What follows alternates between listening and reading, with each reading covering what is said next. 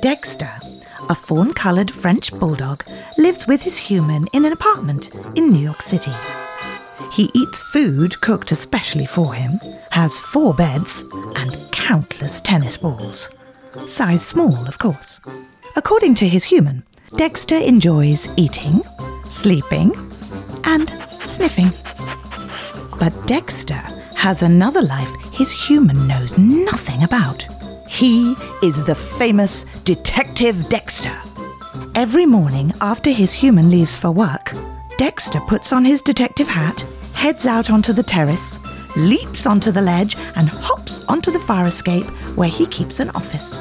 His trusty assistant, a Pomeranian named Peanut, is always early, and there is always a line of city dogs who need help. Except today there is no line of dogs, just Dexter and Peanut on the fire escape. Hey, Dexter, where's Lily? A nice lady came to pick her up. I think she has been adopted. That's awesome! Oh, I'm gonna miss her. I wish I could have said goodbye. I will miss Lily too. But uh, hopefully she will be close by so she can come visit us. Yeah, and she's a real detective now, so wherever she is, they're lucky to have her. That's right, Peanut. Which reminds me, we have a squirrel case to solve. Yep.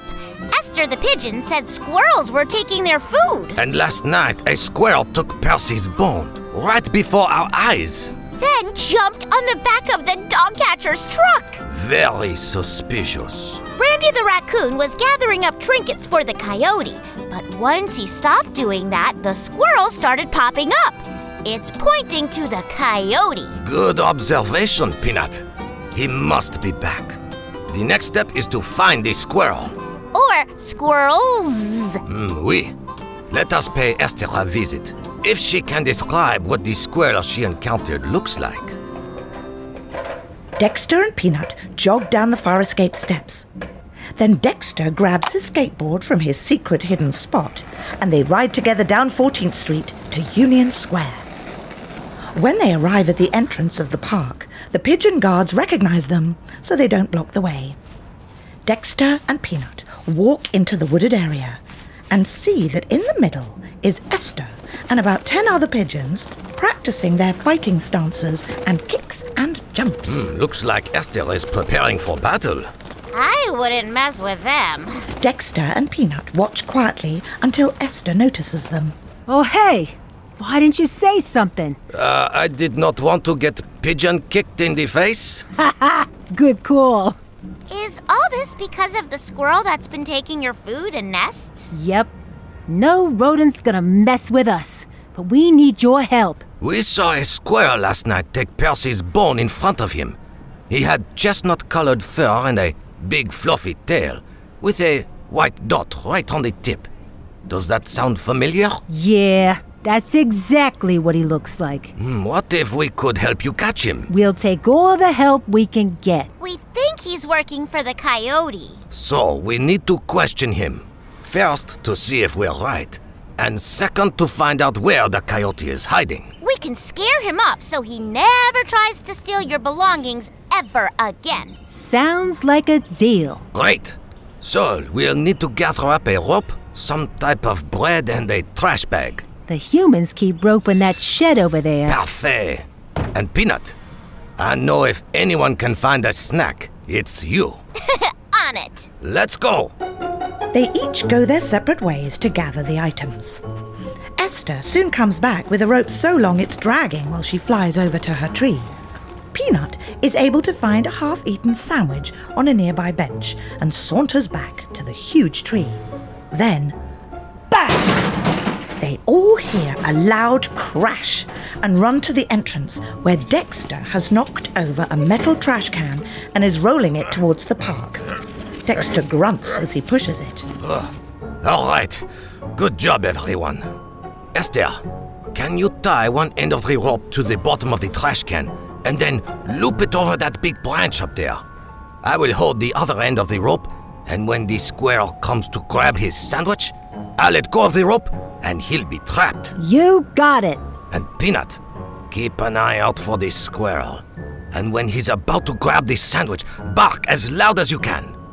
Do, boss. Esther finishes tying the rope and flies over the big branch, and Dexter pulls the metal trash can up and out of sight. Peanut finds a boulder to stand on that's hidden behind a bush.